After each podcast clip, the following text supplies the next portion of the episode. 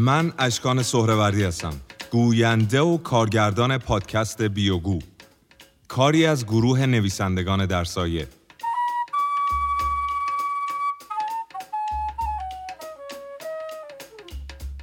اینجا زندگی نامه هایی رو براتون بازگو می کنم که بعضیاشون کار گروه نویسندگان در سایه است و بعضیاشون هم از کتاباییه که به دست این گروه بازنویسی شده.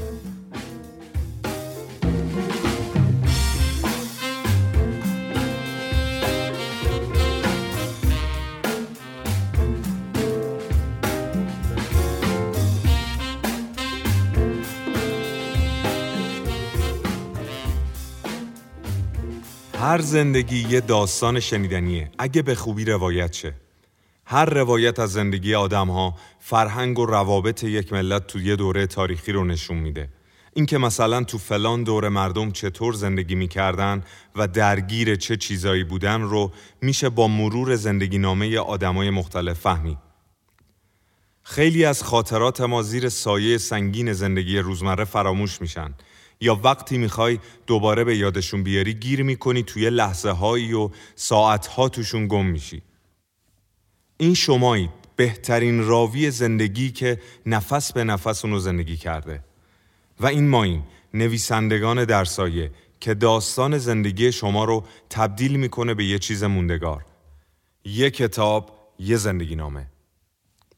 تو قسمت های آینده حتما یک اپیزود رو اختصاص میدیم به تعریف شغل گوست یا نویسنده در سایه که خیلی دقیق تر از شاخه های فعالیتشون و اینکه چی کار می‌کنن براتون بگیم.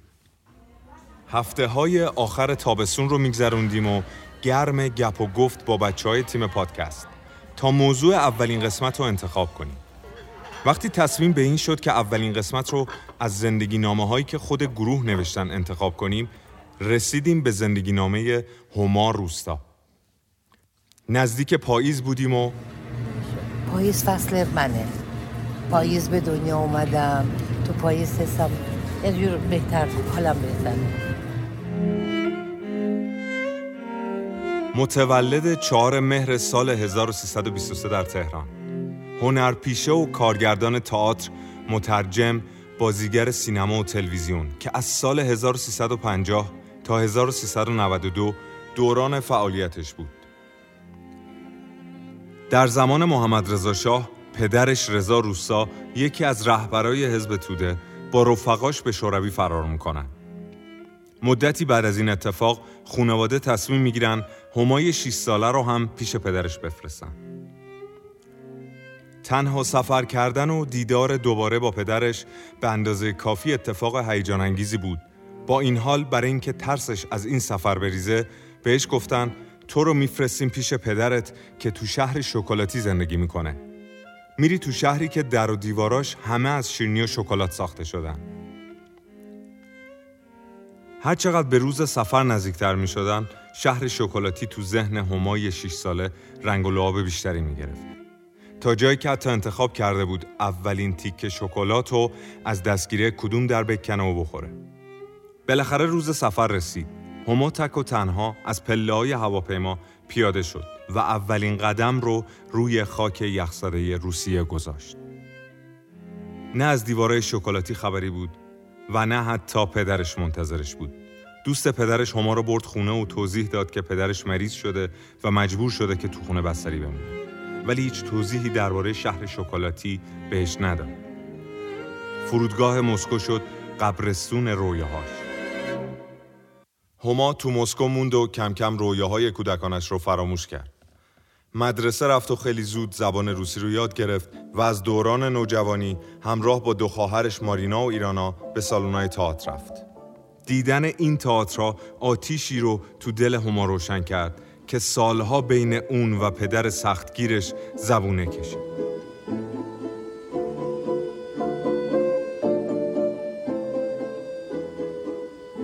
هما درسش رو تو روسیه تموم کرد و تو سن 18 سالگی با پدر راهی آلمان شد.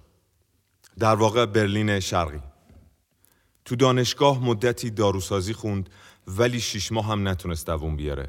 هر کاری می‌کرد نمی‌تونست آینده خودش رو توی داروخونه به عنوان یه دکتر داروساز تجسم کنه. می‌خواست انصراف بده از این رشته ولی پدرش اجازه نمی‌داد و فقط وقتی بیخیال شد که تصمیم گرفت مهندسی شیمی عالی رو ادامه بده. به گفته خودش از چاله به چاه. نمراتش عالی بودند ولی هنوز آتیش صحنه داغتر و بلندتر از شعله های چراغ الکلی آزمایشگاه تو وجودش زبونه می‌کشید. تو یکی از روزهایی که تو آزمایشگاه کار می‌کرد حواس پرتی کار دستش داد. در واقع آیندهش رو نجات داد. بعضی وقتا اینجوریه یه اتفاق بد تو رو تو مسیر رویاهات قرار میده. ماده سمی که باهاش کار می‌کرد وارد دهنش شده بود و راهی بیمارستان کردش. بعد از شستشوی معده و چند تا آزمایش وقتی حالش جا اومد سرزنش ها شروع شد که حواست کجا بود. تو جواب همشون گفت حواسم روی صحنه جا مونده. واقعا هم همینطور بود چون تو اون لحظه داشت به دزدمونا فکر می‌کرد. می‌خواست دزدمونا صحنه بشه. یکی از استاداش گفت خب چرا نمیری پی رویهات هما همونطور که دراز کشیده بود گفت پدرم دختر بازیگر نمی‌خواد. استادش چند ساعت با پدرش در مورد این مسئله حرف زد تا بالاخره راضی شد. اونم نه اینکه رویاهای دخترش رو قبول کنه. در این حد که گفت برو رومانی هر کاری می‌خوای بکن فقط جلو چشم من نباش. به این ترتیب هما تو اولین فرصت پرواز کرد به سمت رویاهاش.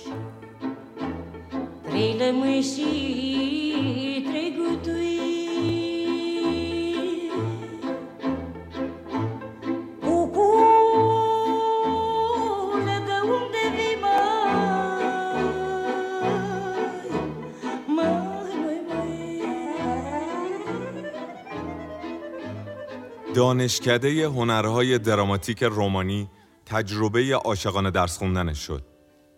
روال دانشکده برای دانشجوهای سال آخر رشته تئاتر اینجوری بود که یه نمایشی رو رو صحنه می بردن. به هر کی یه نقشی می‌دادن و مثل یه نمایش حرفه‌ای بلیت فروخته می‌شد. از همه جا برای دیدن نمایش می اومدن. تو نمایش دونکی شد نقش زنی که دونکی شد تو رویاش عاشقش بود رو بازی می‌کنه. سال 1348 چند ماه قبل از فارغ التحصیل شدنش پدرش از دنیا رفت و کمی بعد از اون هما به برلین شرقی برگشت. یکی از دوستای پدرش واسطه بازی هما توی تئاتر حرفه‌ای شد. ته لحجه و تیپ روسیش کارگردان رو مصمم به انتخاب هما برای بازیگر مقابل نقش اصلی داستان کرد. ولی خب اولین تجربه بازیگری هما اونجور که باید پیش نرفت. اون نه عضو سندیکا بود و نه بازیگر رسمی تئاتر. و همین قضیه تو آخرین روزهای تمرین بازیگرای حرفه‌ای نمایش رو علیه شروند و کار به سندیکا کشید. سر سال در نهایت با حالی خراب و یک کار ناتموم آلمان رو به مقصد ایران ترک کرد.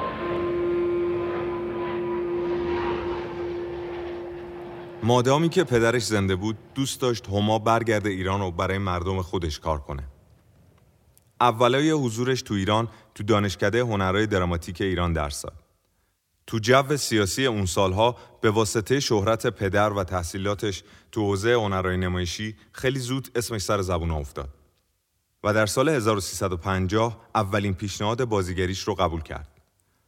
فیلم دیوار شیشه‌ای به کارگردانی ساموئل خاچیکیان فیلم بدی از آب در اومد و تبدیل به یه شکست حرفه‌ای برای هوماروسا شد. در حدی که تصمیم گرفت دیگه تو هیچ فیلم سینمایی بازی نکنه. ولی یک سال بعد اون تئاتر به دادش رسید و فرصتی دست داد تا تواناییش رو روی صحنه با نمایش بازرس به کارگردانی عزت الله انتظامی نشون بده. از بازخورد این اجرا به قدری انگیزه گرفت که رفت سراغ باغ وحش شیشه‌ای تنسی ویلیامز و اونو کارگردانی کرد. این نمایش سرآغاز دوستی ها و همکاری های جدیدتر هما با بچه های تئاتر ایران شد. بعد از رو صحنه رفتن چند تا نمایش به واسطه دانشجوها و کار باغ وحش شیشه‌ای با حمید سمندریان آشنا شد. حضور سر تمرین های نمایش کرگدن شد سرآغاز آشنایی و همکاری با سمندریان و جشن هنر شیراز سال 52 شد شروع رابطه عاشقانه این دو نفر.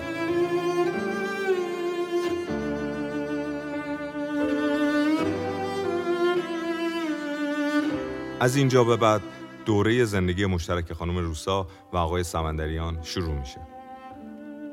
خودش میگه با وجود خانواده سنتی و فضای اون روزها برای حفظ رابطه راه دیگه جز ازدواج نداشتن و به این ترتیب تو سال 52 با هم ازدواج کردن. بازی استرینبرگ با ترجمه هوماروسا به کارگردانی حمید سمندریان اولین اجرای مشترک این زوج بود.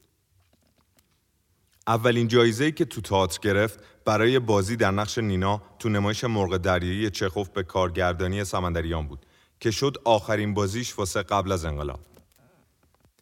سال 56 با حمید راهی آلمان شدن. بعد یک سال که به ایران برگشتن همه چیز تغییر کرده بود. سالها زندگی با یک پدر سیاسی اونو از هر چی که به سیاست ربط داشت فراری داده بود. باور نمی کرد. آتیش انقلاب صحنه رو ازشون بگیره و بسوزونه. خب ببین من یادمه وقتی که این انقلاب اتفاق افتاد اتفاق افتاد و پیروز شد کار، کارهایی که بچه ها می‌کردن بچه های خیلی مثلا افراطی دیگه از اون ور خیلی دیگه انقلابی دو آتشه می آمدن با سطل آب و صحنه ها رو شستشو می‌دادن. غسل می‌دادن. می‌گفتن اینا نجس بودن. پاشون رو صحنه ها گذاشتن. ما بیایم غسل بدیم که بتونیم بعدن جالبه، من مثلا هنر. اسلامی رو چیز پیاده کنیم. بله. من اون موقع توی اداره تئاتر کار می‌کردم. بعد با این اوضاع مثلا می آمدن می‌گفتن باید یا پیس نمی‌دونم لبک یا نمی‌دونم هرچی هرچی باید بیای اینا رو بازی کنی. آخه اون پیسا برای منی که خب به هر حال آکادمی تئاتر خوندم و تئاتر برای من یه تئاتر یه چیزی از دیگه است، جز این بله. تبلیغات رو و اینا بود. خب نمی‌تونستم بازی کنم. یه جا میگه اگه یه کفبین دورگرد جلومون می‌گرفت و می‌گفت تو رو می‌بینم که توی رستوران ظرف میشوری و غذا میپزی باور نمی‌کردم و می‌گفتم برو خدا روزی تو جای دیگه بده. اما این اتفاق افتاد. یه مدتی بود که تمرین های نمایش گالیله رو تو تالار وحدت شروع کرده بودن. پچپچه های شومی در جریان بود از اینکه گالیله روی صحنه نمیره. توی تالار وحدت هم چیز می‌کردیم تمرین می‌کردیم. یه سالن آینه داره بله. اونجا. بله. بعد می آمدیم پایین اون آقای انتظامات. برگشت گفت که آقای سمندریان به من گفتن که شما باید یه آلبوم درست کنید و خانومایی که رفت و آمد می‌کنن اینجا عکساشون رو بگید به ما با همون هجابی که باید بیان که اینجا سمندریان خیلی بهش برخورد. گفت چی؟ به من- آلبوم درست کنم یعنی انقدر بهش برخورد که اومد بیرون به من گفت همایی من دیگه نمی‌تونم با اینا کار کنم. اینا دارن توهین می‌کنن. این اوایل انقلاب بود بله. گروه تمرین عصبانی و ناراحت راه رفته رو برگشتن. روزای اول بیکاریشون به قرولند گذشت و اینکه چطور با این اهانت کنار بیان. اینجور موقع ها اولین سوالی که تو دل آدم بالا پایین میشه اینه که حالا چی کار کنیم؟ راهی برای صحنه نمونده بود با حمید لبخنده و احمد آقالو فکراشون رو هم ریختن و سرانجام به همون کفبینی خندهدار رسیدن قرار شد رستوران بزنن سمندریان گفت هم کار و هم اعتراض رستوران تو خیابون فلسطین افتتاح شد و خبرش مثل بمب تو محافل روشنفکری پیچید. روز اول ولوله بود. کلی از دوستای تئاتری اومده بودن. پاتوق آدمایی مثل محمود دولت آبادی و حسین علیزاده شده بود. لغت مشتری رو زبون بچه ها نمیچرخید. می‌گفتن تماشاچی. زهر کاری که هیچ ربطی بهشون نداشت رو اینطوری می‌گرفتن. سالن شده بود صحنه اختصاصی گروه تئاترشون.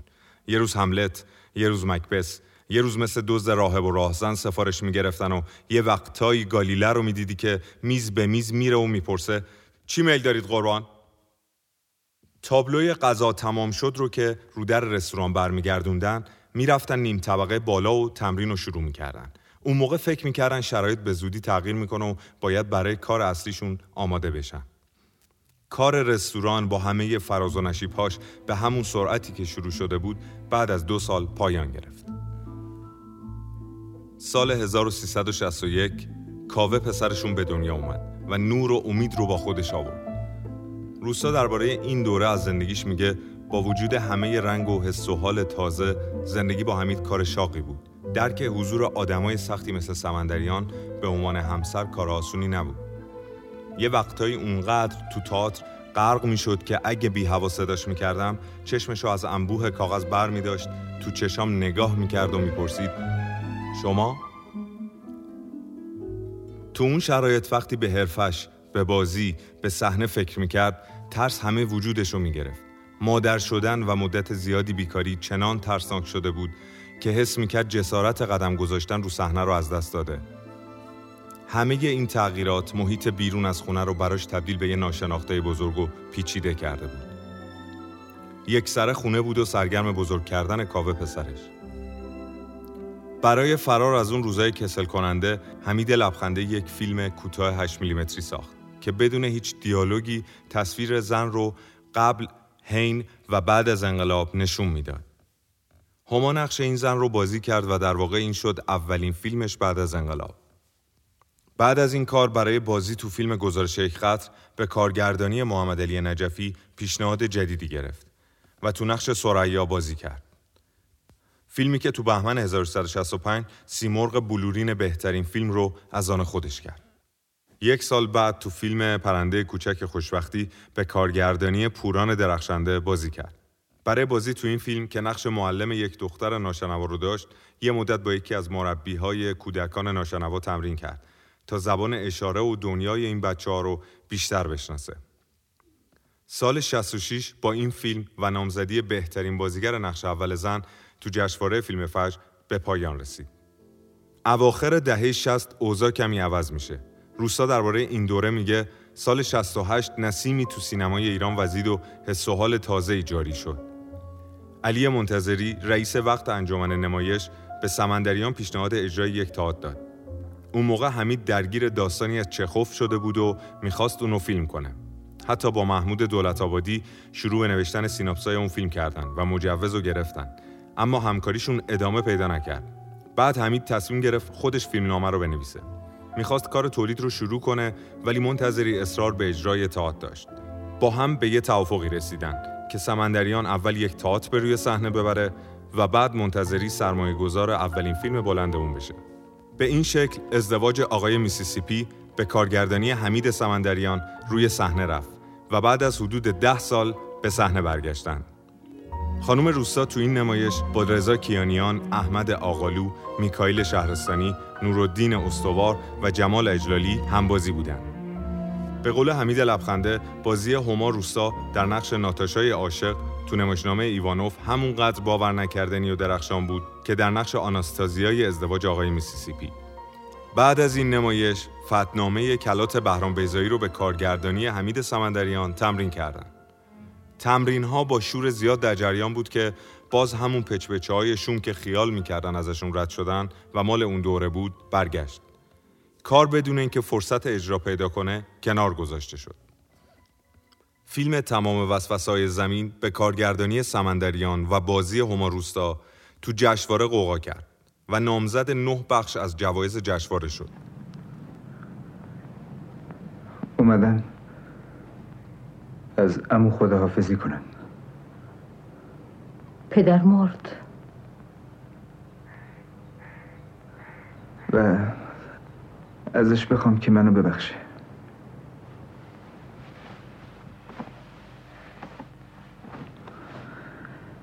و راز زندگی رو به من بگه.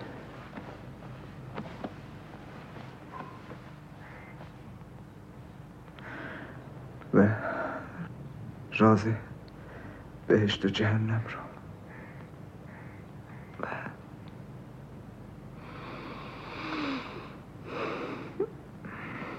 راز تمام وسوسه های زمین رو.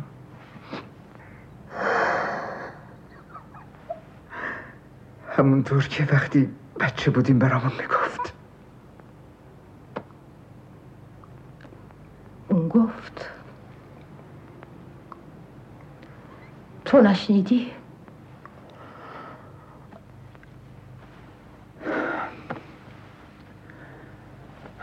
خب دیگه. من باید برم.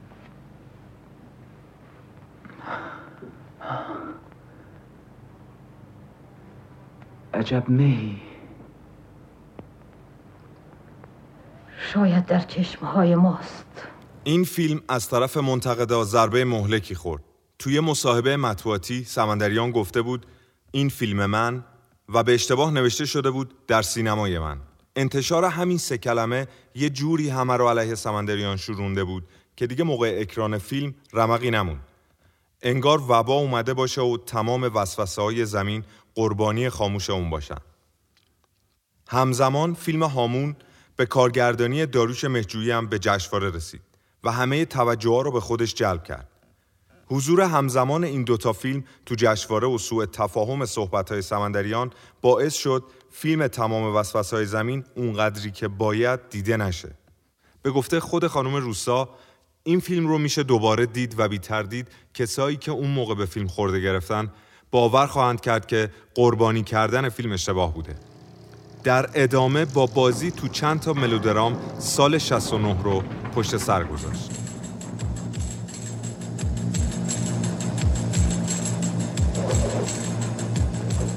ما میریم تهران.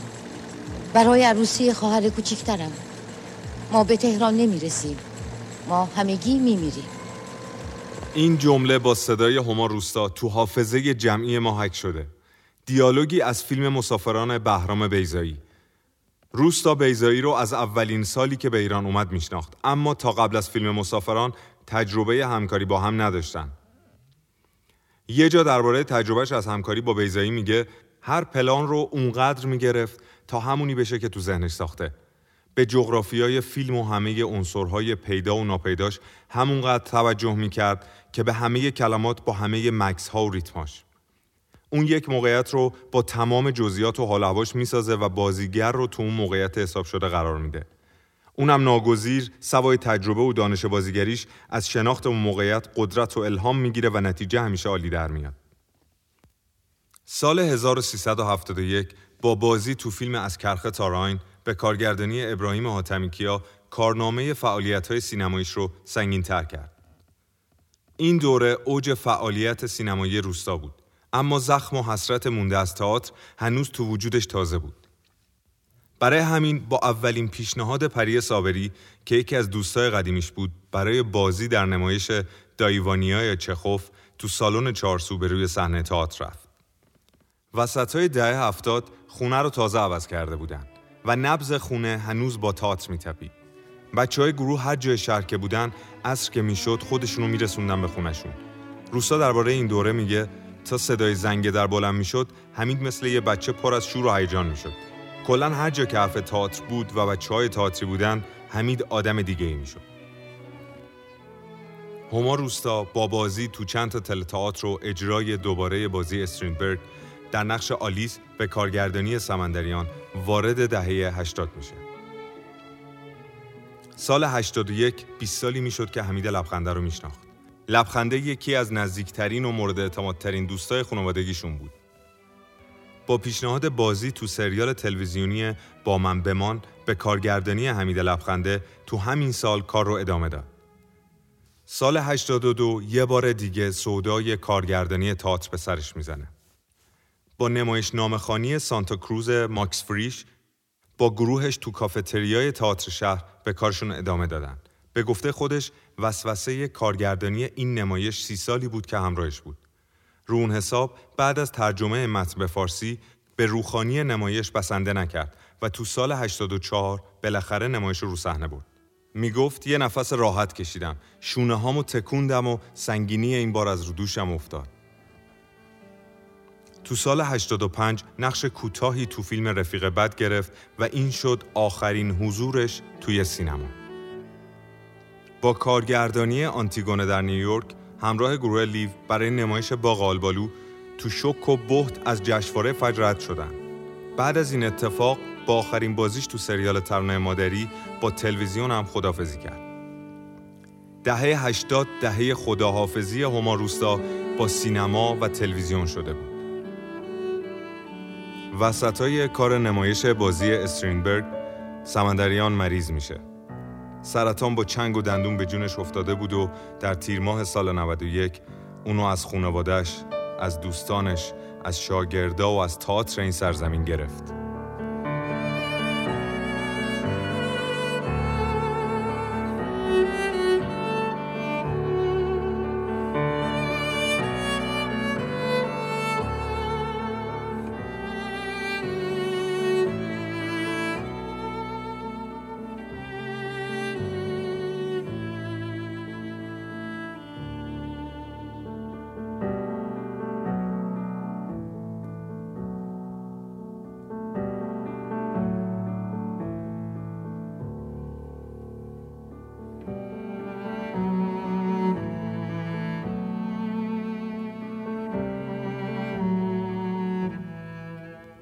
خانم روستا درباره این دوره میگه تو روزهای آخر که حال خوشی نداشت منو نشون پشت میزش و گفت همایی همینجا بشین و اینجا رو سرپا نگهدار. آموزشگاه سمندریان جایی بود که همه شادترین حمید سمندریان زندگیشون رو اونجا دیده بودن. سمندریان می‌خواست جوانایی اونجا جمع کنه که تئاتر از نون شبم براشون واجب تر بود. تا به امروز کلاس ها جریان داشته و لبخنده مدیر آموزشگاه روستا بعد از فوت سمندریان آکادمی حمید سمندریان رو تشکیل میده برنامه آکادمی اینه که هر سال هیئت داوران همزمان با سال روز تولد حمید به هنرمندای منتخب عرصه تئاتر نشان سمندریان اهدا کنند. یک سال از نبود سمندریان میگذشت. نمایش باغ آلبالو به کارگردانی حسن معجونی در سال 92 روی صحنه رفت و شد آخرین صحنه نمایش هما روستا. آخرین صحنه.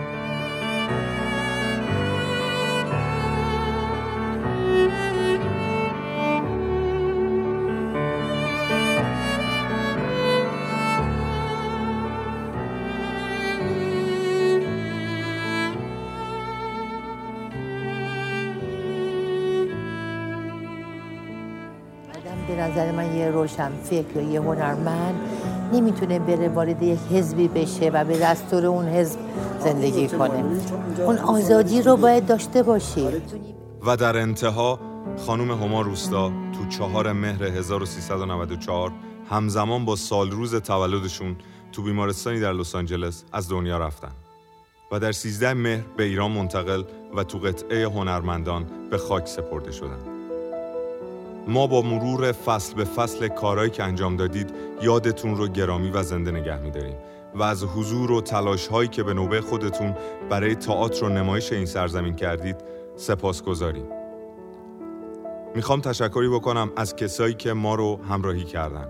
آقای محمد علی سجادی بابت اجازه استفاده از صداهای ضبط شده خانم روستا تو مستندی که ساختند از آقای حمید لبخنده و خانم مهدخت اکرمی به خاطر همکاری و همدلیشون با وجود اینکه یادآوری خاطرات براشون سخت بود.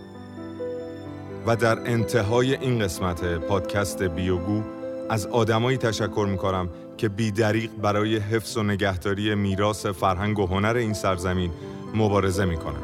امیدوارم از شنیدن این قسمت پادکست بیوگو لذت برده باشید.